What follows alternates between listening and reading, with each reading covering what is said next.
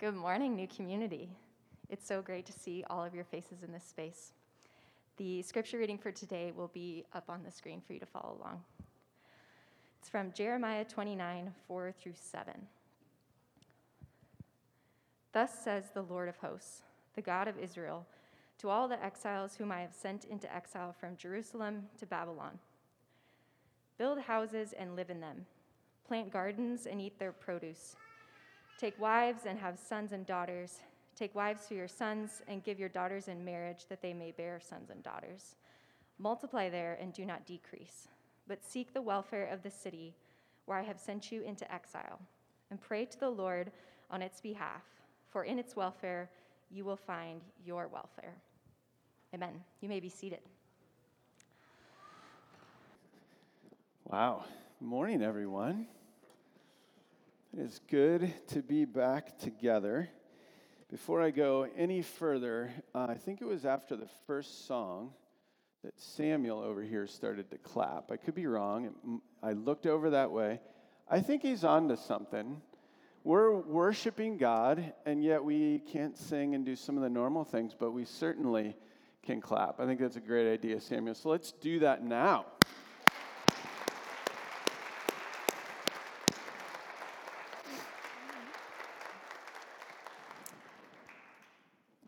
Man, there is a part of me that does not know what to say in this moment. Uh, then there's a part of me that, if you know, know me at all, are like, you probably have a ton of things you want to say and don't have enough time for them, which is also true. Uh, but this is a day we've been looking forward to for some time.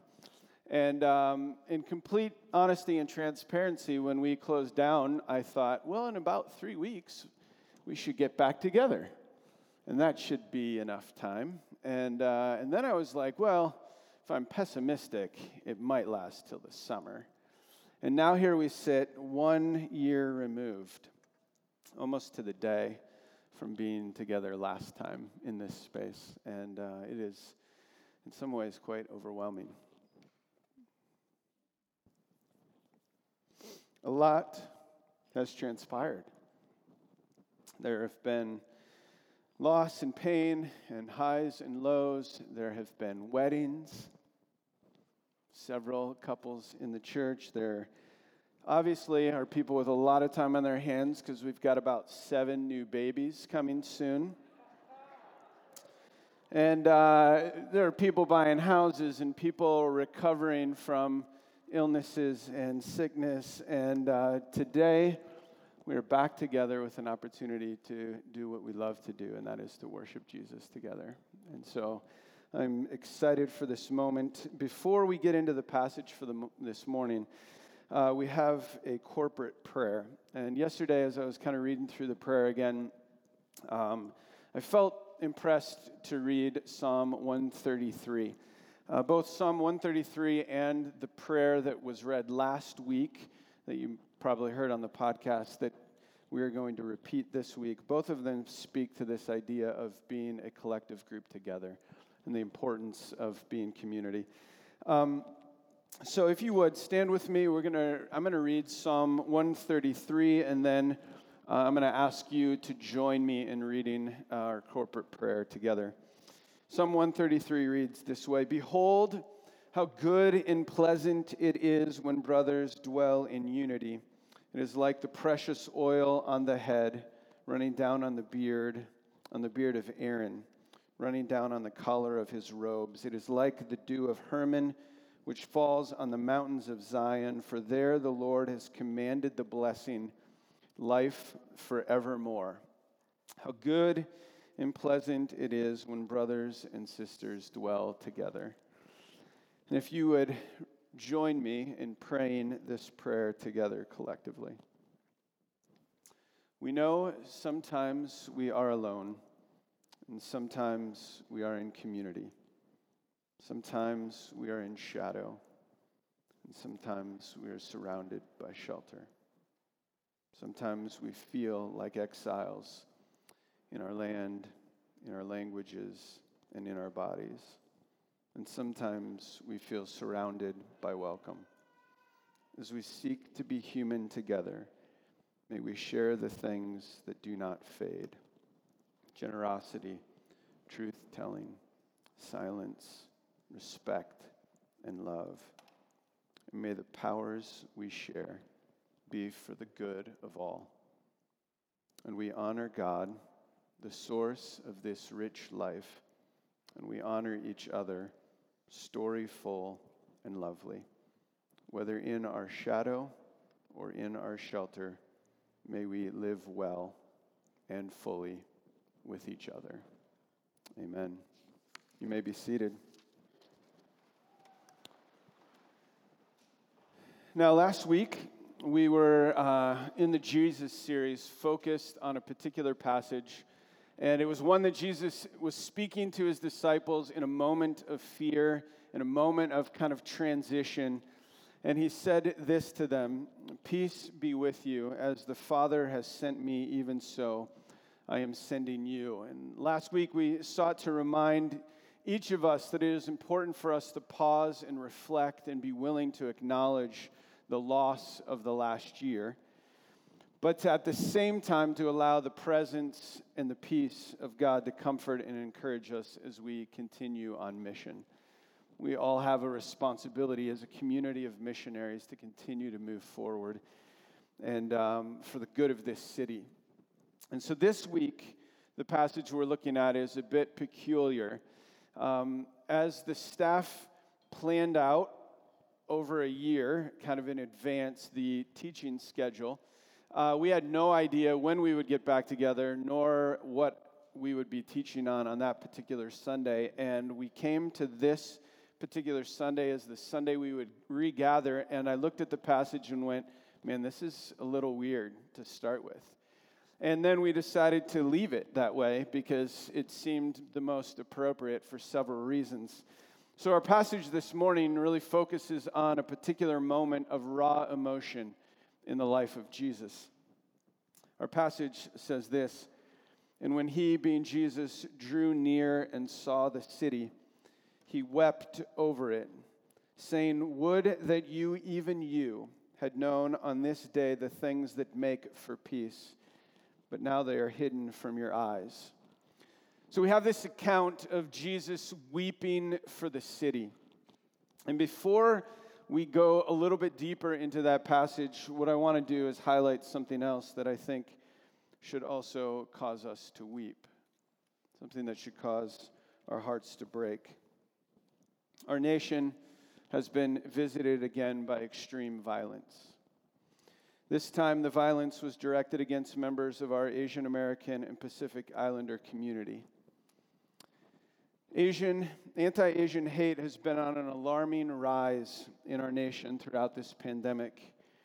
And both Asian Americans and Pacific Islanders have experienced extremely high rates of violence and racist violence tied to COVID 19. In fact, in this year, last year alone, there have been three to 4,000 incidents, at least, that have been recorded towards Asian Americans. In fact, this week alone, uh, in Seattle, another church for the fourth time was targeted with anti Asian graffiti and racist remarks over their building and on their grounds. And these tragic events, I think, remind us of the continued need to collectively pursue racial equality with all of our brothers and sisters. I think we should weep with those who weep and mourn for the lost lives of people who bear the image of the divine. And this lament, I'm persuaded, should motivate us to denounce hate and violence against the Asian community and all other communities. I thought this morning it would be important as people of faith to remember this passage in Galatians chapter 3 verse 28 that says this, there is no longer Jew or Greek, there's no longer slave or free. There's no longer male and female. For all of you, all of us are one in Christ Jesus. And understanding these words of unity in Christ mean that crime and hatred towards the Asian American community is unacceptable, as is crime and hatred towards our black, indigenous, immigrant, Jewish, Muslim, and LGBTQ communities. This week I was uh, reading and I came across a particular quote in um, the Confessions of the Presbyterian Church of 1967. I wasn't just reading the Confessions again, I just happened to come across this section. And it says this In each time and place, there are particular problems and crises through which God calls the church to act. The church, guided by the Spirit, humbled by its own complicity, and instructed by all attainable knowledge, seeks to discern the will of God and learn how to obey in these concrete situations. And I think together it is my prayer that we will continue to discern how best to stand and to obey with all who are experiencing anything less than the perfect shalom of God. I thought it would be appropriate for us for a few moments to pray in silence and just quiet ourselves in this space to pray for our brothers and sisters. And then we will look at Luke 19 41. So let's in quiet pray. Lord, we ask that you would hear our prayers. Luke 19 41. I'll read this section again. It says, And when he, Jesus, drew near and saw the city, he wept over it. He wasn't just moved with compassion, he was moved with tears. And the Greek word translated wept here in this passage means bawling or weeping loudly. It carries with it the idea not just of a tear or two welling up in the corner of Jesus' eye, but tears cascading down his cheeks, that he was broken for the city. And this is a pattern that you see in leaders of faith. You see Esther, who's weeping over the city, weeping over the fact that her people are being hurt. You see Nehemiah, when he sees the city in ruins, weeping over the city and begging God to do something miraculous. Pope Francis makes this statement Today's world needs to weep. The marginalized weep. Those left aside weep. The scorned weep. But those of us who lead a life more or less without needs don't know how to weep. Certain realities of life are only seen with eyes cleansed by tears. William Booth, a famous missionary who started the Salvation Army and went around the world sharing the gospel, was asked, What does he need in terms of volunteers? And he said to a group of volunteers one time, If you cannot weep over the city, then we can't use you. We don't need you if it doesn't break you to the center of who you are, because we need to be people who absolutely love others and love the city. What's interesting about this particular passage is that the wordage of the passage says, in some ways, that you can't weep unless you've learned how to draw near. It says that Jesus drew near to the city, saw it, and then wept. And what's interesting to me is that our heart can never really truly be broken for the city until we immerse ourselves in it, till we know its people, till we live in the neighborhoods, till we care for the people on the corners. I think this is why Jesus is said of him that the Word became flesh and dwelt among us. That if we see Jesus, we see a person immersed in the lives of people, moving in and out of the cities and towns and caring for real people. He got close enough to know their pain. He sat with them in their injustice he was socially abused. He experienced racial inequality. He witnessed racism. And in the midst of that, he was one of the oppressed. And he drew near. He didn't shy away, he stepped closer. You might ask yourself the question how are we to do that? And Jesus sets this perfect model. How are we to follow that example? I felt as we regathered, it might be wise of us to relook at a passage we looked at three years ago or four years ago when we entered this building. The passage says this But seek the welfare of the city where I have sent you into exile, and pray to the Lord on its behalf, for in its welfare you will find your welfare. I think this, in some ways, outlines for us the very way that we can engage and care for and love this city. And the first part is just to seek the welfare of the city. Anytime we seek something, it it, it carries with it this idea that we will attempt or desire to obtain or to do something about what it is we're seeking. It invites action. So, to seek the peace of the city means that we are active participants, that we're not spectators. We don't just stand by, we actually engage in something meaningful. It means we seek to enhance the economic, the social, the cultural, and the spiritual well being of this city.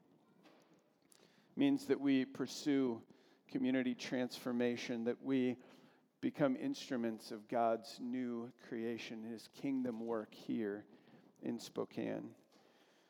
It also means that success for our community is not determined by what takes place on a Sunday morning, but what takes place the other six days. It's what takes place in our neighborhoods and our places of employment. It's what takes place in, in the community clubs we engage in and with the people we're around. Because what we want to see is lives transformed. We want to see the city changed. We want to see the gospel spread in Spokane. And so, first, we're told to seek the welfare of the city. Second, we're asked to pray to the Lord on its behalf. The Hebrew word for prayer here means to fall down, as if to fall down pleading in prayer, crying out, asking God to move. Eugene Peterson, when speaking of prayer, says this prayers are tools not for doing or getting, but for being or becoming. Prayers are tools not for doing or getting, but for being and becoming. And I think what that requires is imagination.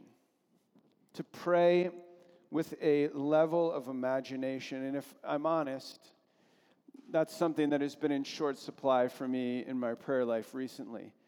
While I may be committed to praying, I don't know that I am praying with the kind of imagination that, that, that maybe invokes a pleading, a desiring, a dreaming of what could be.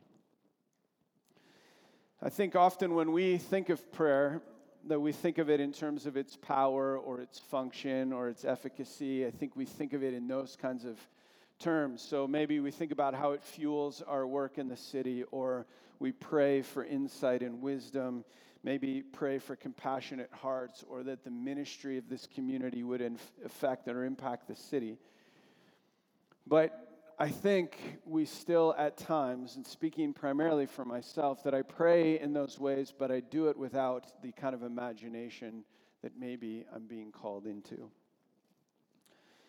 To view imagination as prayer and prayer as imagination. Let me give you an example. Uh, this weekend, I was working with a married couple that is in a fairly broken relationship. And certainly I prayed about it, and certainly they're praying about it, and we collectively as a staff are praying about it. But I don't know if I've prayed with the kind of imagination where I would envision a healed relationship and what that would look like and what that would feel like for this couple.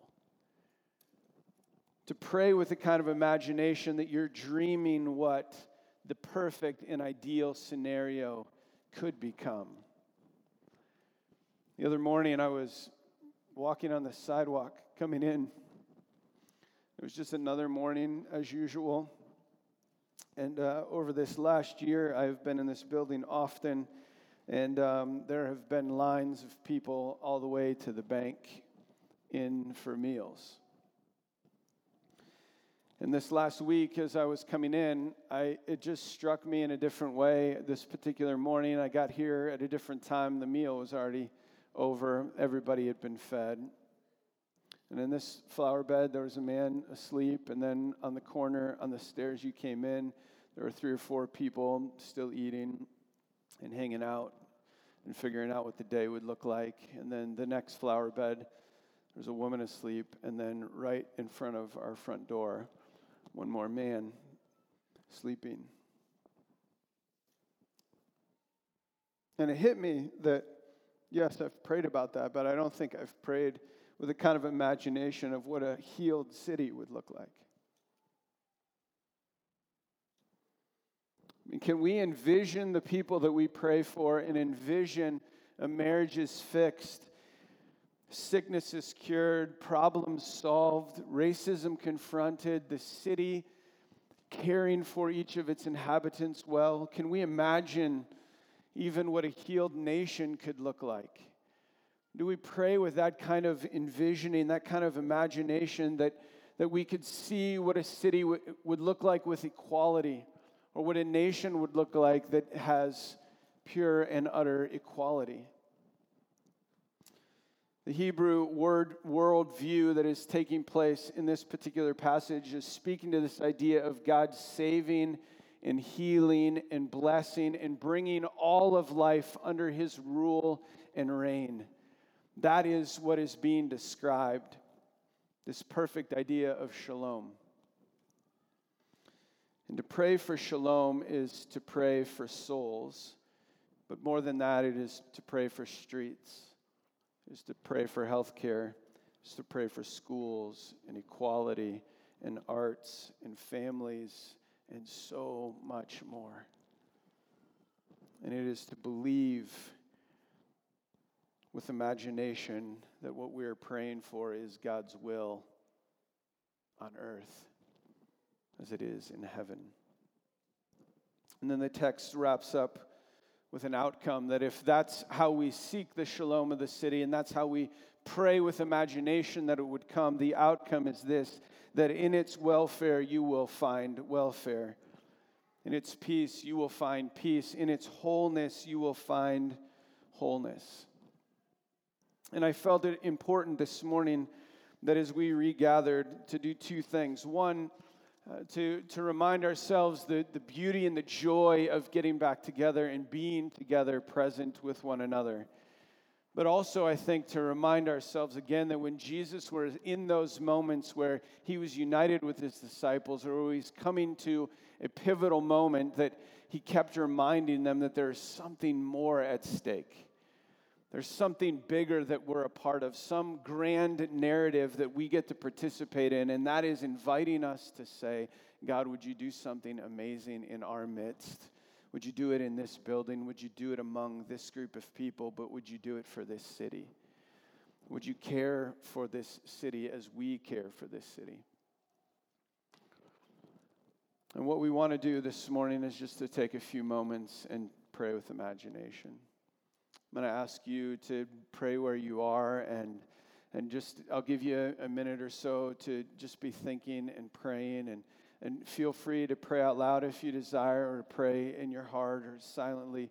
Uh, in just a moment, um, Greg Connolly, one of our elders, is going to come and he's going to pray for us specifically. He's going to pray for this community that God would continue to bring healing and joy and and just a desire to know and love Him to this group. And that He would ask God to continue to do the amazing work that He's doing in our midst. And he's going to pray, hopefully, with imagination about what that would look like. And then Joseph's going to come immediately following and pray for our city and pray for justice and pray for healing. And then, um, then we'll carry on with the rest of the service. Just take a moment and quiet yourself now.